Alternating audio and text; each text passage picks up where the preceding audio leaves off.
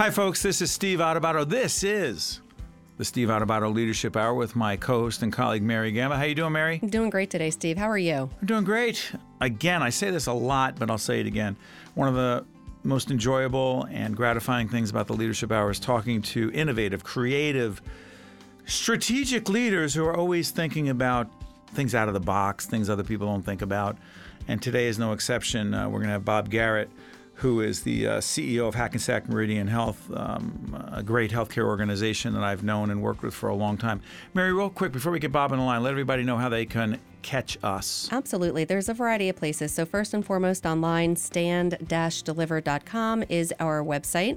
We have a tremendous amount of articles up there on leadership, communication, team building, all for free articles. They can learn about your book, Lessons in Leadership, and other books there as well. And as well as on Facebook, they can follow you, Steve Adubato, Ph.D., and that's Adubato, as well as on Twitter, Steve Adubato. And if you're listening to us on AM 970, you could also subscribe to our podcast on Apple iTunes and Google Play to catch some of the previous podcasts that we've done. Good stuff. So we are pleased to introduce our good friend, Bob Garrett, Chief Executive Officer, Hackensack Meridian Health. Good to talk to you, Bob. Good to talk to you guys, too. Thanks for having me, Steve and Mary. Our pleasure. By the way, Bob, for people who do not know what Hackensack Meridian Health is, describe it, the hospitals, the expansion every day. Go ahead. Yeah. So, Steve, thank you. We're 17 hospitals now. We're in about 500 different patient care locations, really spanning much of the state of New Jersey. We have 34,000 team members and about 7,000 doctors that are affiliated. So we've really grown a lot over these past couple of years, and it's really been a pleasure to be able to grow and serve a greater number of New Jersey residents. As a matter of fact, 2/3 of all of New Jersey's population is within our primary service area. And before we get into the substance of leadership with Bob Garrett, Bob, will you please acknowledge, even though the Super Bowl, when this show airs, we're taping it right before the Super Bowl, it will air after, and clearly our team was not in it. Could you please acknowledge your connection to the New York Football Giants? Sure, there's a connection that goes back to when I was a child. I was a fan my entire life, but when I had the opportunity to lead Hackensack Meridian, we had the real opportunity to partner with the New York Giants. And you know, Steve, partnerships are crucial. Exactly. No matter what space they're in. And in this particular partnership, they've been terrific. So we've been able to, through co-branding, we've been able to put together a new fitness and wellness center. We've been able to raise significant dollars for pediatric cancer research through a program called Tackle Kids Cancer. And Eli Manning, their quarterback, has been amazing. Amazing. Through his efforts, almost $3 million have been raised already.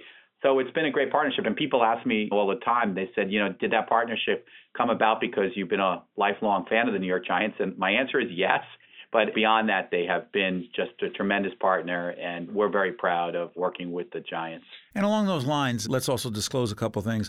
Our production team was out at the expo, the Health Expo, right, Bob, over at Giant Stadium, yes, with you and your team and a whole bunch of other folks, the folks at NBC in New York, great folks. And we actually talked to folks from the Giants, from your folks and others who were there. It is an amazing day where the focus is on health. And let me disclose that not only is Hackensack Meridian Health one of the underwriters of our programming on PBS, Fios, and other digital platforms, but in all candor, I've been doing executive coaching, leadership development at Hackensack Meridian Health for physician leaders, others, for more than a couple of years. And so I know this organization very well, and just want to say thank you for that opportunity, Bob.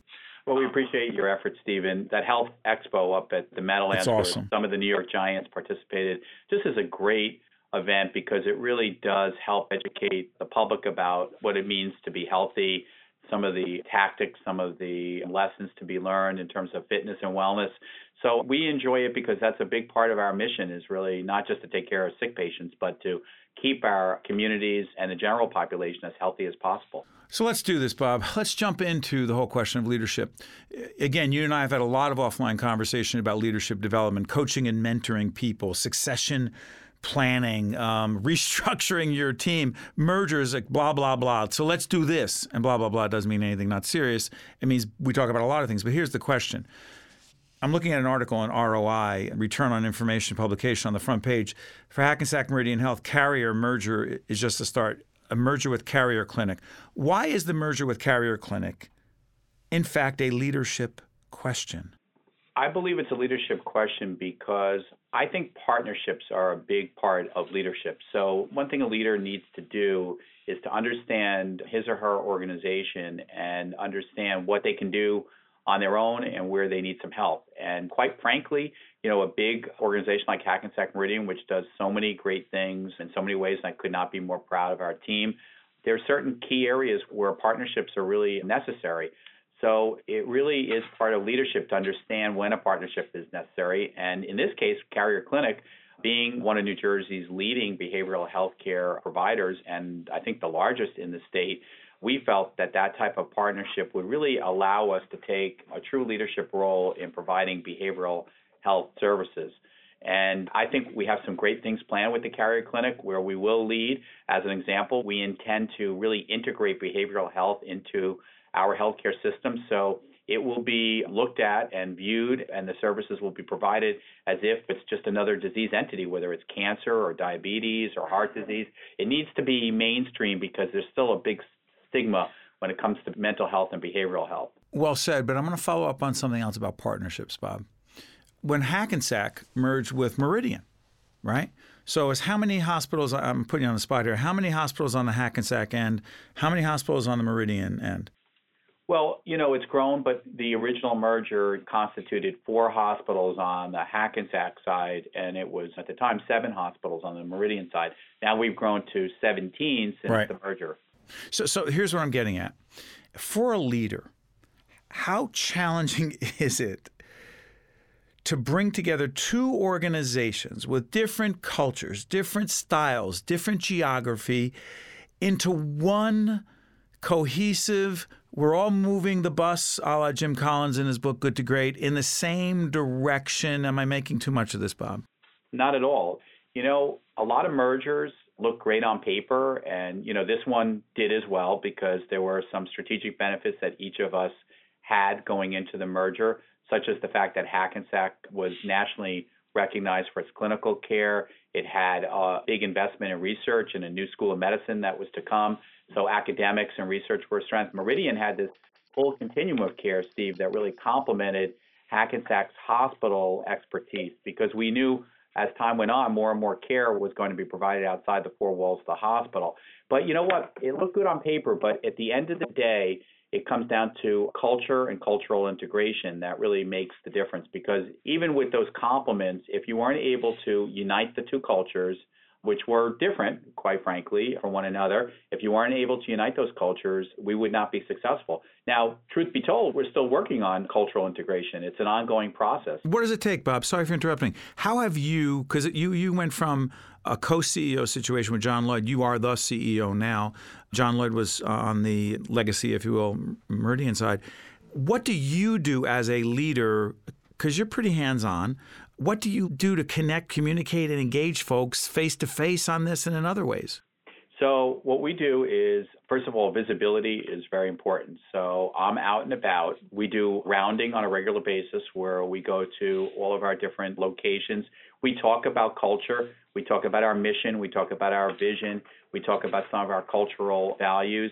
We do virtual town hall meetings, too, because we're spread out to so many campuses, Steve, and to get all 34,000, we do virtual town hall meetings. 34,000 employees? 34,000 team members throughout the state of New Jersey. So, you know, it's huge. And like I said, we're actually in 500 different patient care sites. So practically, you can't get to every site, you know, certainly every month or every other month. So what you try to do is to get the message out to so many different people. So I like to be in person wherever possible, but we use technology like a virtual town hall to get the word out there. We're also going to be having, for the first time this year, we're going to have an all-team member event. So over the course of a week, we're going to try to get all 34,000 team members in person to kind of hear the message, to hear about our united culture. And, you know, people ask all the time, they say, well, how did Hackensack and Meridian unite? What was the common ground that we united on in terms of culture? And it really revolves around one word, and that's innovation. So what we say in our vision is that innovation is in our DNA. And we have really united around this concept of innovation. I strongly believe that healthy companies are ones that are innovative. Healthy cultures are ones that are rooted in innovation. So that's really been the common factor. And if you looked at the history of both Legacy Hackensack and Legacy Meridian, they both were innovative in their own way. So we really united around the concept that we are a culture of innovation. You're listening to Bob Garrett. He is the CEO of Hackensack Meridian Health. This is Steve Adubato. This is the Steve Adubato Leadership Hour on AM 970, The Answer, and also our podcast. I'm here with my colleague, Mary Gamba. Bob, I want to follow up and make your life more complicated, and hopefully in a good way. So you had a background before being the CEO of being an operations person as well, fair to say? Yes. Okay. Chief operating officer for many years. Right. So here's where I'm going. When you have an operational background and you know how to, quote, get things done, get the trains moving on time and things moving effectively and efficiently, you're really good on the management operational end. How hard was it, and how do you coach and mentor people who move from the operational side to the CEO side, which is not exactly the same as a COO, Chief Operating Officer? It's a long-winded way of getting to this. How did you develop yourself to be a more, quote, strategic leader, thinker, as opposed to, I'm not going to say just operations because that's so important, but it is just operations. What's the difference? Yeah, you hit on something really important. Some chief operating officers don't make the leap successfully from COO to CEO because they're really the people that make the trains run on time, that get it done each day. But I always felt that in my case that I had a strategic vision. I always was interested in how healthcare was going in the future. And I was fortunate at Hackensack that I did participate in strategy and development of strategic initiatives. So even though my title was Chief Operating Officer, I was allowed to not only develop the vision, but the key strategic priorities over many years. But I think you're absolutely right. There's a definite difference between operations and being a CEO. And fortunately or unfortunately, some people are cut out for it. Some people aren't. I've seen cases where COOs have made great, great leaders and CEOs. Some of them are my mentors out there, but there are others that just haven't been able to make that leap. And real quick on this, Bob. The other thing is, and again, because I've done some coaching there, you've had to tell some folks who are COOs, I hate to call them, they're not number twos, they're just in a different role, but they're convinced because they have been a COO for a certain amount of time, I'm supposed to be the CEO, I'm supposed to be the president, and you've had to have conversations with folks telling them that it ain't going to happen. That's right. Not a fun part of being a leader. It's not a fun part, but it's a necessary part because the worst thing that could happen is that you set somebody up for failure and that just because they're in a position and they're expected to move up and if they're not ready or they don't have the mindset to move up, that's probably the worst thing you could do for them, for you, and for the organization. So, I mean, I've seen CEOs come from so many different backgrounds. I mean, today in healthcare, we have physicians, so we have clinical CEOs, we have people who've had nursing backgrounds, we have had people who have had legal backgrounds.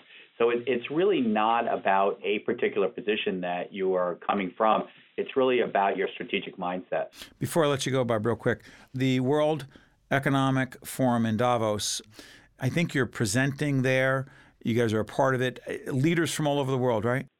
Yes, leaders from all over the world, healthcare leaders, other types of leaders, leaders of nations, many of the European nations there.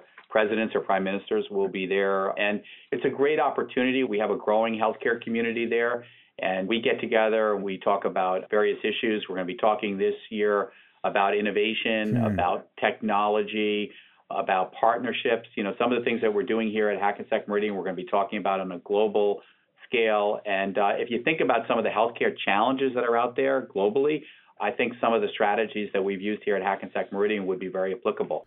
Absolutely. By the way, real quick, our production company, to tell everyone listening right now, we have a series on innovation called Innovation New Jersey that we're going to be doing, and also a series that Bob has participated on and will again on the future of healthcare. Bob, before I let you go, Mary and I talk an awful lot about how great leaders often need to find ways to physically, emotionally, mentally, spiritually take care of themselves. I happen to know, because you and I talk about this a lot, I don't want to belabor it, but exercise is a huge part of your life, correct?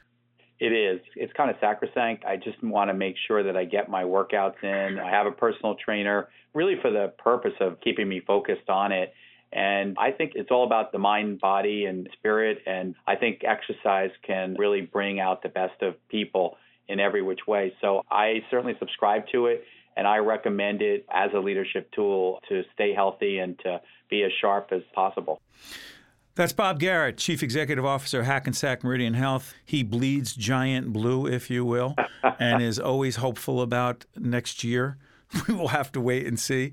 And Bob, I want to thank you for joining Mary and I on the Leadership Hour on AM 970, The Answer, and also on our podcast. Thank you, Bob. Talk soon.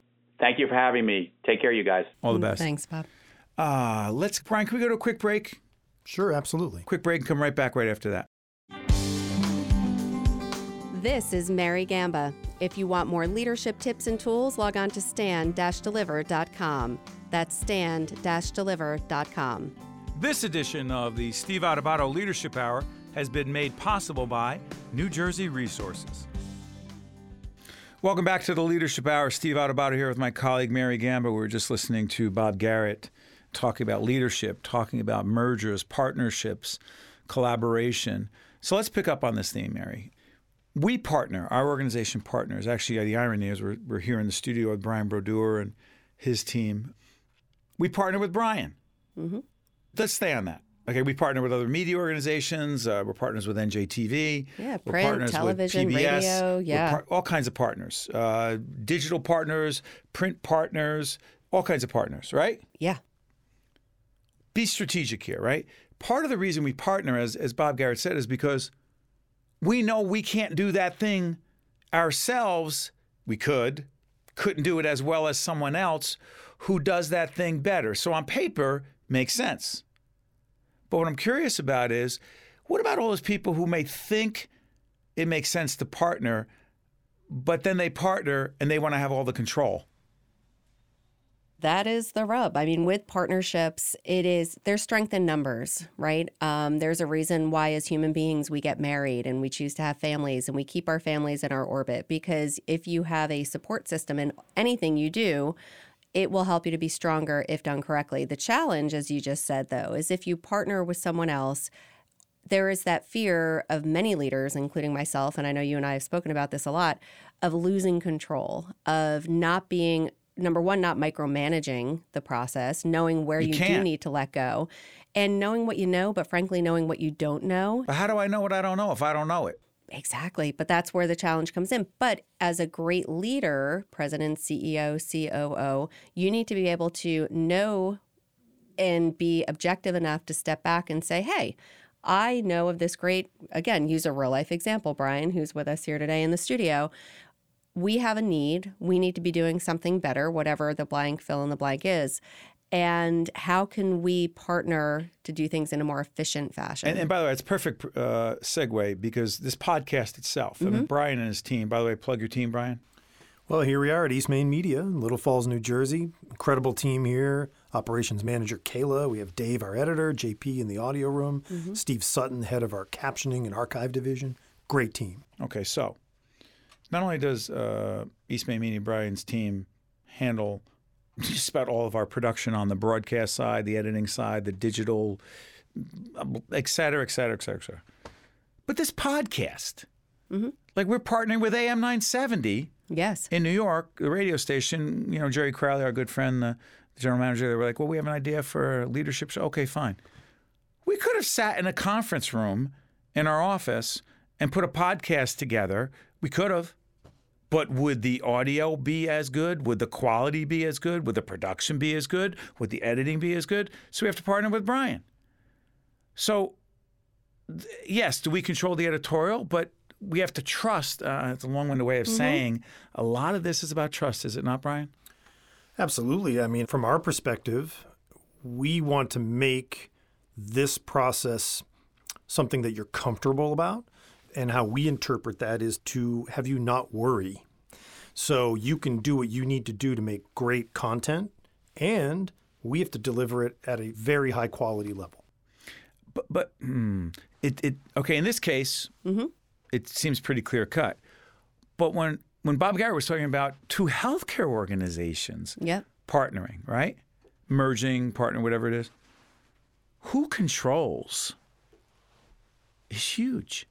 It is. And again, any great partnership. By the way, excuse me, ego is a part of this? Oh, a tremendous part of it. And even just, as you had said, prior to literally just recently, Bob Garrett, who we just had on, was a co-CEO. Yes. So think about that. There's two. So if you disagree, then you do have to have a system in place of deal breaker, like someone that's going to come in and be that mediator. So that's often when a board will come in. Maybe you have a chairman of the board. Or whomever that person may be. Or if they don't, what happens? I know. But I think that's when partnerships fail, frankly. Even if it takes two, right? If you have your co-CEOs, you need to be able to step back and say, there are going to be times that we disagree. So to be the best leaders that we can be, we need to proactively get that third party, that mediator, that, because if not, what are you going to do? Rock, paper, scissors to, determine, all right, are we going to merge with this hospital or that hospital? It's so interesting. And partnerships, we talk from a leadership perspective, because this is a leadership show, we often say, think about partnerships in terms of corporate partnerships, business partnerships, collaborations. I get it.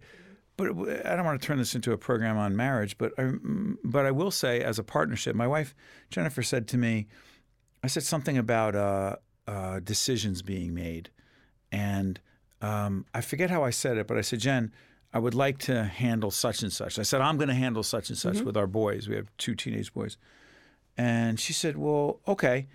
And I said, well, because you handle so many things. And she literally said, and I don't know if it was a question of semantics, she said, well, I let you handle a lot of things. And I said, I'm sorry. And I literally reacted to that, and I don't want to turn this into a thing about that, but I said, you let me handle those things? Meaning, in my mind, our partnership is based on the fact that each of us, which is the same as any other kind of partnership, is better at something than the other person is. But sometimes in my mind, if I'm better and I'm handling that, I'm not that interested in your opinion about this, or I may make believe I am, but in the end, that's my turf because I'm better. Help me, Mary. Wow, you just opened up that box. Yeah. But it's true. It's true. It is true. We could play the game that, of course, I respect your opinion, but I am better at this, and you are better at way more things. Right. So let's just leave each other alone and do our things. The problem is it doesn't work that way because each person, whether it's a corporation, individual, marriage, merger, whatever it is, people have opinions. Yeah, as do the children that you're talking about as well. That you gotta listen to them too. You kind of do because they're going to be adults, young adults, and your children are. They're part of the partnership. And sure, when they're 2, 3, 4 years old, you really get to dictate who they're going to play with and what activities they're going to do. 16, Yeah, that's when you do need to. And again, it's a partnership and it's a give and take and it's a negotiation. And as you said, it was a matter of semantics, I'm sure. I mean, not to go back to that, but when, Jen had said. No, she did say that, but it triggered in me like, hey, wait a minute. Oh, well, thanks for letting me do some certain things in the household, but right? It's not as clean cut as you take that turf, I'll take in a partnership. Right. You handle this, we'll handle that because there are a lot of gray areas. There's probably more gray areas than are cut and dry. And I think with every partnership, there's going to be, and again, especially in a marriage, you're not going to have a list on a blackboard of all the specific tasks or activities. Are you co-CEOs? But you are co-CEOs. Are you as parents, as husband, wife, father, and you're co-CEOs? I have more friends now that are divorced or getting divorced or separated. Found out about one Saturday. I was like, oh, where's your husband? She's like, oh, ex-husband? I was like, what? Really? So, yeah. And I guess, again, age, my husband and I, Bill and I, will be married 20 years in June. So I think you get to a point around now where, wait a second, you were so focused on the kids for so many years, so you made it work. Or, you stayed in it for the kids is, what I'm hearing some of my friends and, people that I know in my orbit. And it's fascinating. But do you no longer want, for some of these folks, going back to the leadership thing, is it that I don't really want to be co-CEO with you anymore. Exactly. And maybe because of that, maybe because from the beginning, those parameters weren't as clearly delineated as they probably should have been in that marriage of for better or for worse, for, all of those wonderful things. But is marriage, by the way, Steve Adubato, Mary Gamba, Brian Brodeur talking about marriage relationships and other things. Yeah. But is that marriage co-CEO situation a metaphor for any partnership? Is that a question for me, Steve? Yeah. Yeah, I'm curious. Is my wife listening? Well, I boiled down the overlap to relationships, right? And whether it's a business relationship and there are politics in that And Trust me, there's politics in marriage, too. In everything. Yeah, well, that's my point, right? That's my point. But you have to manage the relationship and cultivate it and listen and be aware. And it's an organic thing. Wow. And I would like to share one of your really great tools that I use. Well, it's got to be one after 20 years plus. This is definitely one of the greatest tools that I've used. And I've heard from your clients, our clients, that this has helped them as well. At Stand and Deliver. At Stand-Deliver.com. The hub and spokes. So we've talked about it. So if you can visualize as you're listening, there is a hub. Can we do a bicycle wheel? It's a bicycle wheel. And in the center is you. And then all the spokes that are coming off of it, you could fill in the blanks. If it's for work, it's all the people in your orbit. Maybe it's your clients, your customers. If you're in sales, it's your board But you members. Have to name them. You can't just say your board, your staff. Exactly. You have to name them as individuals. Right. And then you break it down. And then you don't just have this nice chart. You actually make sure that you're connecting, that you are, we all say that you're just reaching out to, and how are you engaging that person or group? So let's use a real-life example. Like we were just saying, if we were to go back to the partnerships. So Brian and his team at East Main Media is... They're a huge spoke of ours in our hub and spokes. And say if, you know, luckily we always have great new initiatives going on. And speaking of innovation, we always have new projects. But say if you didn't, say one of those partners, maybe you just use them a couple times a year for specific projects. Every relationship's different. Every relationship is different. But every relationship needs to be nurtured. Every relationship you need to press pause and say, when was the last time I touched base with that client? And what was the quality of that contact? What was the quality? The relationship? And different people want different hugging, as we say. It's like, leave me alone. I don't really want you to bother me. Exactly. So you need to manage all of that, and that's part of being a great leader. So that is one practical tool for anyone listening that I think is just a great visual. And you know what's so interesting about this? And I don't want to turn this into a thing about marriage and divorce and blah, blah, blah. I've been saying blah, blah, blah a lot when I can't think of something else. So do you ever hear people say when they got divorced that they felt the other person wasn't recognizing them enough, mm-hmm. They didn't say engaging them enough, mm-hmm. but they didn't feel connected. And that's what that is. It really is. It's a blind spot that stays blind for too long and mm-hmm. too meaningful a way. And then sometimes you just can't turn around. Hey, listen, could you forget the last 5 years? I'd like to go back and try this again. Mm-hmm. And that happens in business partners, if you will. Yes. And again, I mean, obviously, we just had on Bob Garrett and talking about how many thousand employees? 36,000? 34,000, something like that. Tons and tons and tons, yeah.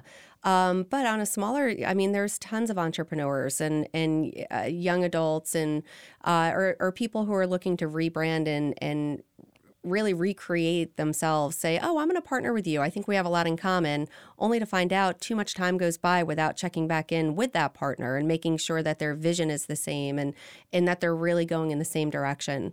And that's what, excuse me for interrupting, but that's what the hub and spokes model is. You and the hub, mm-hmm. the spokes are the different relationships. And I actually advocate when we're coaching people to actually physically have that chart. Someone says, well, like, I have it on my computer. Well, you may have it on your computer, or you may have it on your iPhone, or you may have it somewhere. But I'm old school in this sense. I say print it out, put it somewhere that you can see it, mark it up, put the date the last time you talked to Brian, put the initiative you have to talk to him or her about.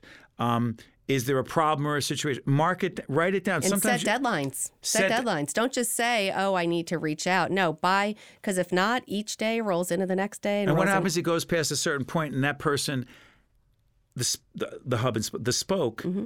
it just ain't interested anymore. Yeah. You missed that opportunity. Exactly. Because you weren't strategic. Mm-hmm. You weren't proactive. You weren't assertive. You got too many other things. People say, oh, Steve, you talk about leadership and relationship building.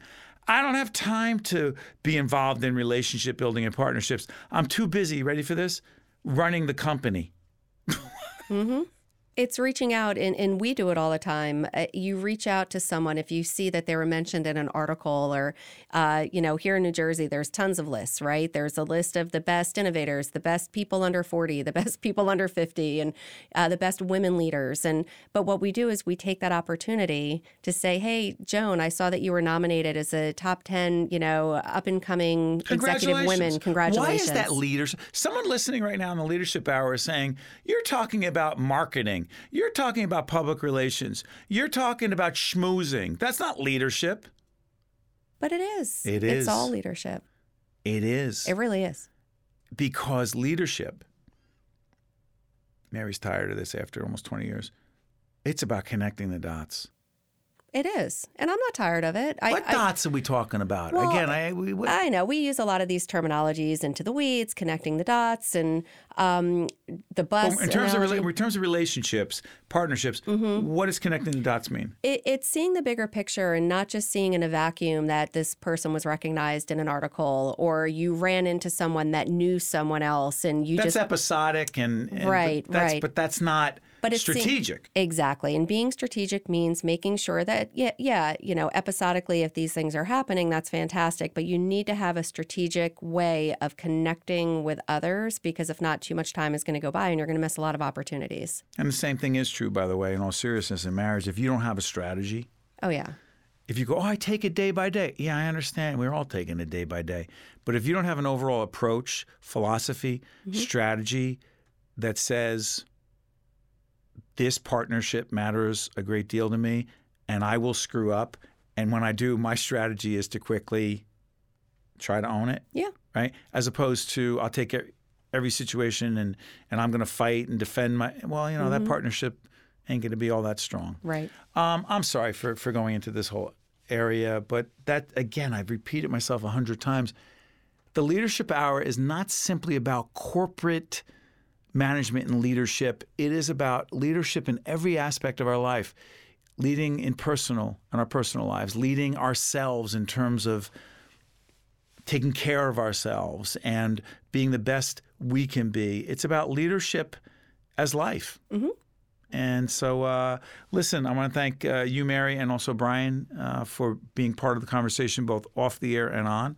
Mary, anything you want to say before we say goodbye? Yeah, no, goodbye. This has been another great episode. That's it. I got nothing else to say. Catch you next time in the Leadership Hour. This is Steve Adubato. Thanks. This is Mary Gamba. Stay tuned. We'll be right back with State of Affairs with Steve Adubato, where we look at the most pressing issues facing the state of New Jersey. This edition of the Steve Adubato Leadership Hour has been made possible by New Jersey Resources. Hi, I'm Dr. Ali Hushman. Rowan University is committed to educating the public about the importance of higher education in our state and region. That's why we are proud to support the important programming produced by the Caucus Educational Corporation. State of Affairs with Steve Adubato is brought to you from the Agnes Varis NJTV studio at 2 Gateway. Funding has been provided by Rowan University, educating New Jersey leaders, partnering with New Jersey businesses, transforming New Jersey's future. Choose New Jersey. Our mission is attracting companies to the Garden State. Delta Dental of New Jersey. Everyone deserves a healthy smile. University Hospital, Newark, New Jersey. NJM Insurance Group, New Jersey Resources, and by Verizon. Promotional support provided by Insider NJ and by Commerce and Industry Association of New Jersey.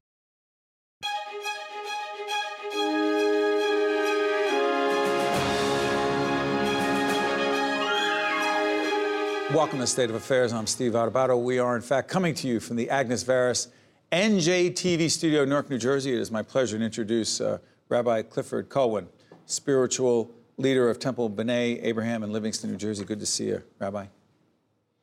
You know, we're doing this program toward the back end of 2018. I'll repeat after that. A recent study by the Anti-Defamation League showed that, in fact, anti-Semitic incidents have risen over 60% in just the last few years because? First of all, there's not consensus that those figures are necessarily accurate. What do you think?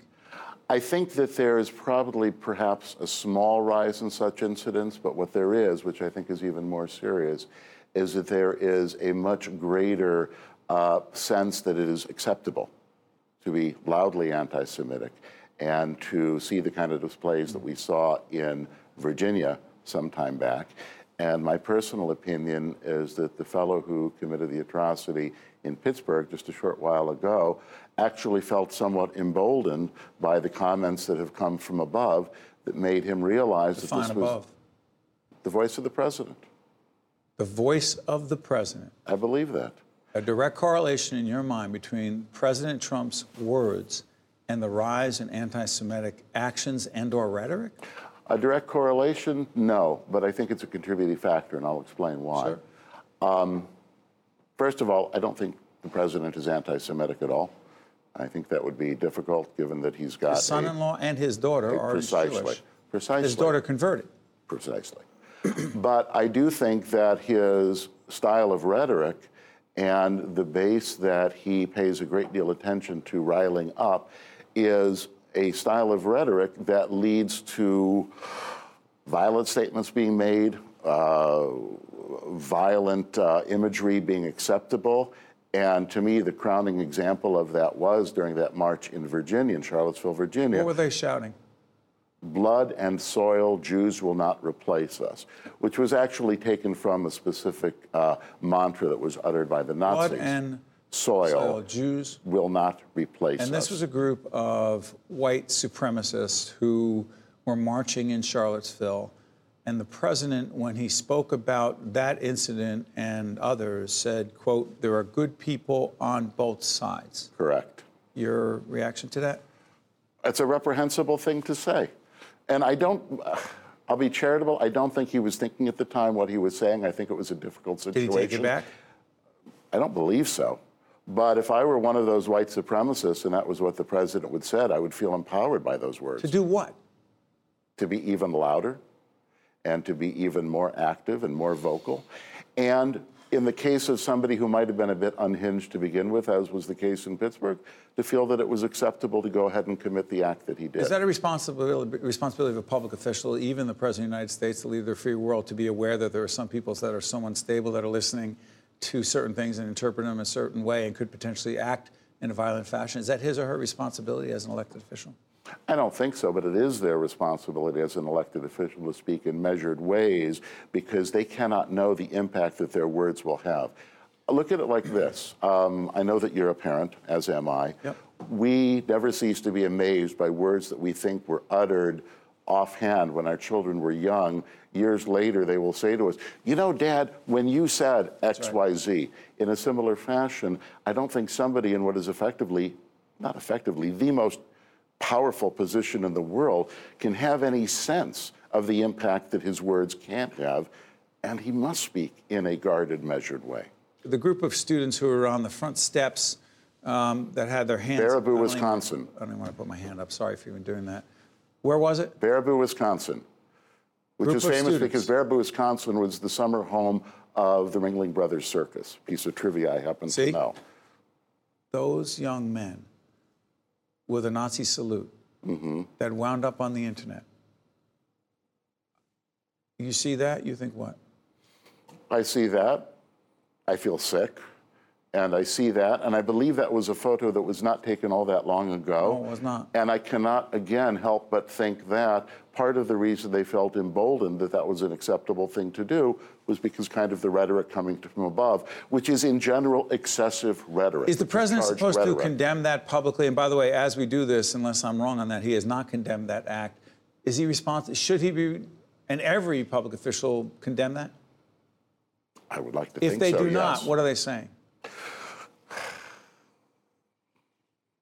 In Judaism, we have a concept that if you have an opportunity to correct a wrong and you don't, you are as guilty as if you had committed the wrong yourself. Now, in all fairness, the president is a busy guy. There may be a lot of such incidents. I don't know about a particular one. Yeah, you can't expect. However, in general and as a concept, yes. You can't expect the president to be tweeting about things that are not significant. I'm sorry. Should not have said that. But let me ask you this. The question now, as we move forward, is what is it that we should be teaching our children, say children who happen not to be Jewish, or children are not. If someone says, well, those are Jewish kids, those aren't, that's not us, tell folks the whole, that I'm going to get it wrong, you know, when the Nazis came and, you know, like people were expecting it was, well, it wasn't me, right. It was them. That still resonates for me right now. I'm going to get it wrong, so I'm going to turn to you, Rabbi, to get it right. Well, nice.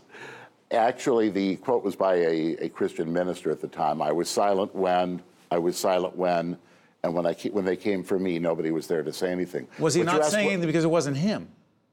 He didn't say anything because it wasn't him, and then there was nobody to speak up for him. Yeah, but you ask what we do. Yes. I think an outstanding example, my synagogue is located in Livingston. A member of my congregation who's been a history teacher there for many years, Jill Tejeda, created a course called Holocaust and Genocide. And in this year-long course, which is only taken, I believe, by seniors, maybe juniors and seniors, they study the Holocaust, but then they also study other acts of genocidal atrocities. Mm. They learn about Pol Pot. They learn about Uganda. They learn about Rwanda, Genocide. And so they use the Holocaust as a way of learning both about the Holocaust, but as a way of learning about genocide in general, which to me is wonderful because you're not taking the particular experience and leaving it there, but you're taking the particular experience that Jews have experienced and universalizing it. Religion matters, which is in fact why our colleagues here at NJTV have been trying to have a series of conversations with religious leaders about the role of religion in society. Rabbi, thank you. We appreciate it. We'll continue the conversation. Thank you. All the best to you and your congregation. Okay. We'll be back right after this on State of Affairs. To see more State of Affairs with Steve Adubato programs, visit us online at stateofaffairsnj.org. If you would like to express an opinion, email us at info@caucusnj.org. Find us on Facebook at facebook.com/Steve Adubato, PhD, and follow us on Twitter at Steve Adubato. We're pleased to be joined by someone who's been a longtime friend of the show. He's Senator Bob Singer from the 30th Legislative District, which is where, Senator? Ocean and Monmouth County. Now, I have a summer place we hang out in Lavalette. Is that yours? No, but close to it. Because if I have an issue, I can't call you? No, you can't. Well, you can call me anyway. You know that. Senator Singer, let's talk about a whole range of issues. Number one, fiscal policy in the state. Senate President Steve Sweeney gets a group together to look at expenses in the state, need to reduce costs. Where is he right and where is he wrong? Well, he's right on the money. We've got to talk about health care for all government employees. We're going broke. We've got to talk about pension for government employees. We're going broke. We've got to talk about municipalities just spending too much money because of duplication of services from both the county level and the local level. He is 100% right. The problem is no one wants to talk about it. But, Senator, respectfully, you're a Republican. He's a Democrat. You're saying you're agreeing across the board. Why isn't there bipartisan cooperation across the board just to get some of these things done? Well, first of all, there is to some extent, but his own party's got problems. You know, the governor is aligned with the unions. The unions don't want to talk about this. Some of these fellow Democrats.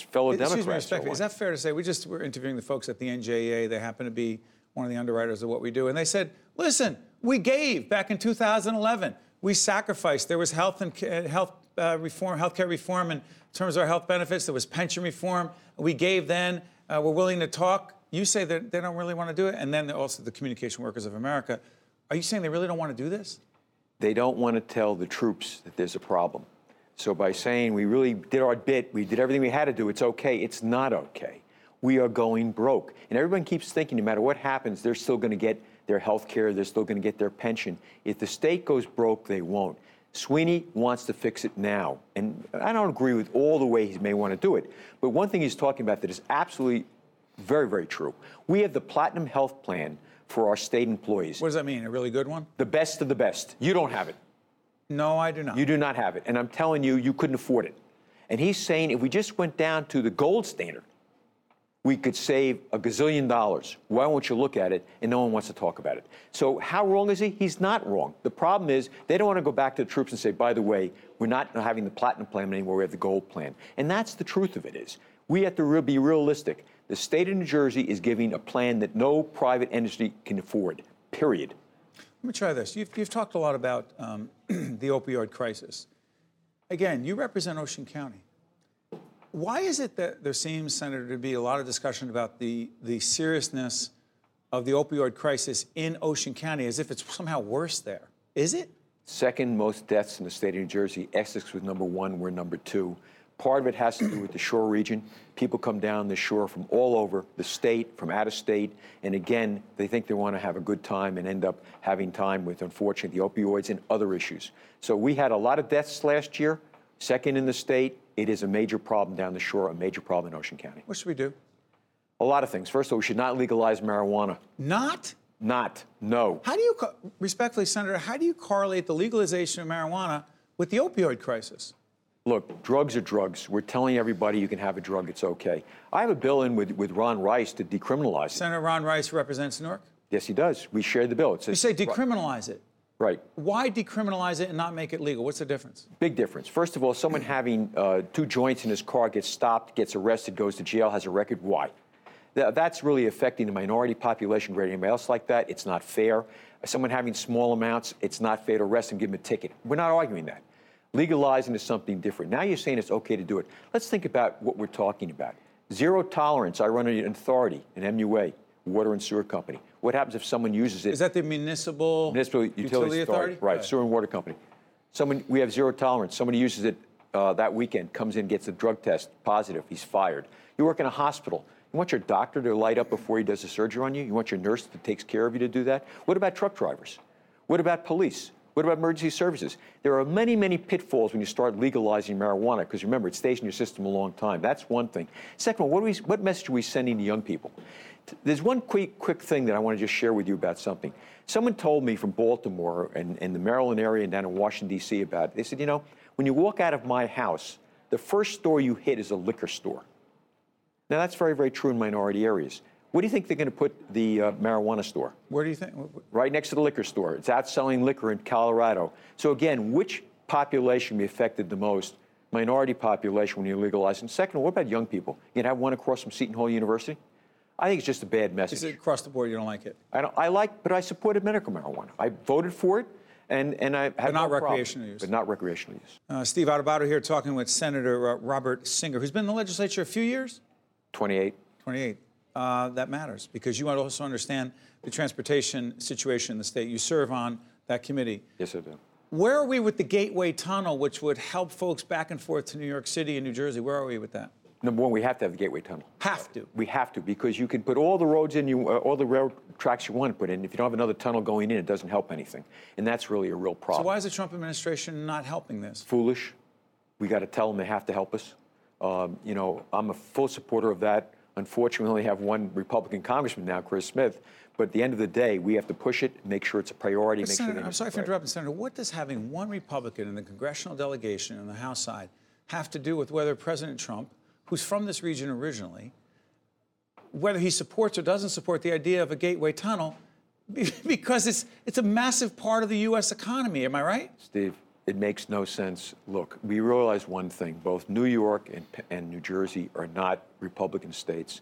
For some reason, we're getting the short end of the stick here. Does that also include the state and local deduction issue of only capping your property and state taxes, state income tax at $10,000, which is a lot more in New Jersey?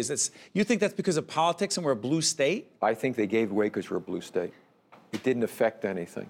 It's wrong. That's wrong, and certainly not helping the tunnel is wrong. I support it 100%. And by the way, if asked, I'd go to Washington to plead for it. We desperately need that. Look, there's no question about it. Transportation is a troubled area in New Jersey. We've got to put a lot of money in our infrastructure. Hopefully, when the federal government comes over an infrastructure program, we're going to get our fair share, a large fair share. Remember, we rank terribly. We get back the least amount of money. We're number 47 in the states getting back of what we send to Washington. Shame on us. Now, that's happened in both administrations. Remember, we have two federal Democratic senators. Even under the Obama administration, we get a fair share back. We've got to push to see we get our fair share back. And one of the major issues is transportation, not just the tunnel, the upgrade of our rail lines, the upgrade of our road systems. We've got to work on that. It's an important aspect of New Jersey. It merely means to the future of New Jersey to have better transportation. Real quick, before I let you go, transportation southern New Jersey, is it different? Big difference. Quick, go ahead. I don't have rail transportation from Ocean County to get here to North Jersey, but I do support that. But we need money for the infrastructure of roads. Take Ocean County, two north-south roads, Garden State Parkway and Route 9. Route 9 is two lanes to two-thirds of Ocean County. Shame on us. Route 70, two lanes to two-thirds of Ocean County. Shame on us. Senator Robert Singer represents the 30th Legislative District. He's been in the state legislature for 28 years. And, Senator, I want to thank you for joining us and always keeping the conversation civil and respectful, regardless of people's political point of view. We need more of that. That's my commentary. Thank you, Senator. Thanks a lot. Stay right there. State of Affairs will be right back right after this. I'm Steve Adubato. To see more State of Affairs with Steve Adubato programs, visit us online at stateofaffairsnj.org.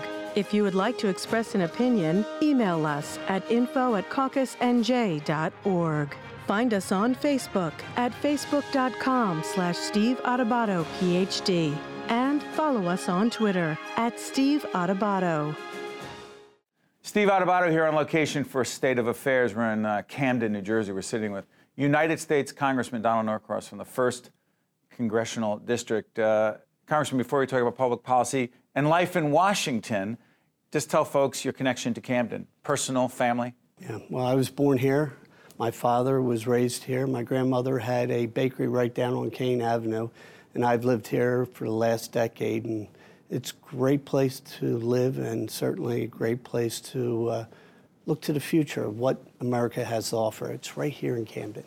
Congressman, let's do this. The role of the federal government in helping to revitalize, support cities like Camden, Newark, Jersey City, wherever you want to talk about, Trenton, New Brunswick. What is that role as you see it? Well, the role that the federal government plays is not that unusual when you compare it to state government. We all have a stake. You formerly served in the state legislature. I was in the state senate and assembly for a short time. But it's to serve those residents.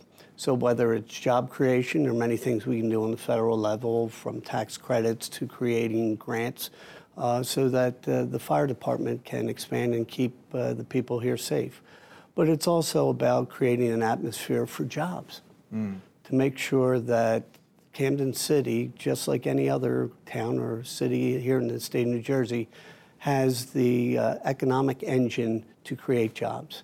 You know, it's the best social program you could ever hope for, is a good job that pays the bills and family can have health insurance and retire with dignity.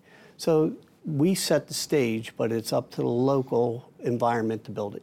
Congress, we talk a little bit about the mood in Washington, about political polarization, divisiveness. Yeah. Are we as divided and polarized as many of us think we are? At times, we certainly are. Because? And I think that stage has been set by the president. You know, the president is the leader of the free world. And when you see such divisiveness coming out of the White House, it sets the stage for not only the federal government, but the state government.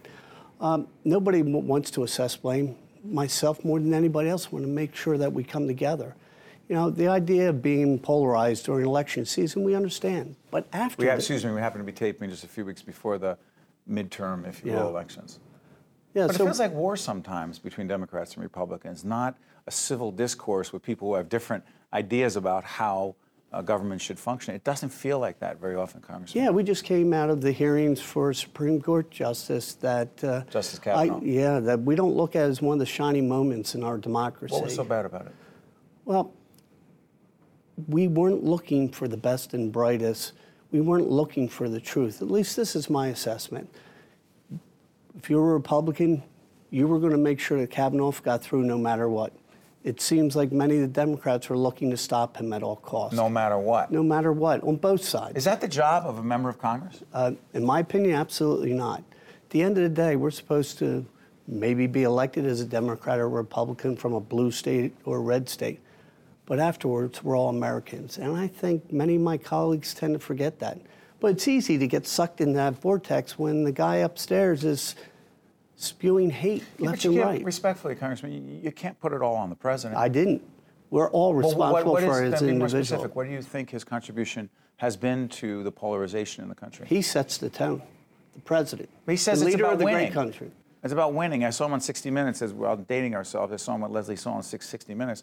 And she asked him after Kavanaugh was, you know, approved and goes to the Supreme Court, why rub it in the faces of the Democrats who lost and say, we won, you lost? Why mock Dr. Ford? Is that what you're talking about? No, this is certainly there's two examples. But let's go back to Charlottesville. Good people, white separatists? On both sides. Yeah. What did you think when you heard that? What did you think and feel? Immediately I thought, there's no way the President of the United States would say that, that somehow it was a mistake. But it was. It's our president who's setting the tone for the country. But excuse me, Congressman, he has a significant amount of support in and around communities like this. Right. Because? Because people voted for him. No, but what is it you think they see in him in spite of what you're saying? Yeah, that's a great question. And I've thought about this quite a bit. Let's go back to Jesse Ventura. People are upset. You know, they see on TV all the arguing. Former governor of Minnesota. They wanted to mix things up. Then you went and seen Arnold Schwarzenegger in California. They wanted somebody to mix it up. You see this as a pattern? Absolutely. But what they found out is after one term, it was buyer's remorse, that each of those individuals didn't deliver. We all want somebody who's plain speaking, you think they're telling the truth. We all aspire to be that. But at the end of the day, hate does not drive out hate. As Dr. King said, only love can do that.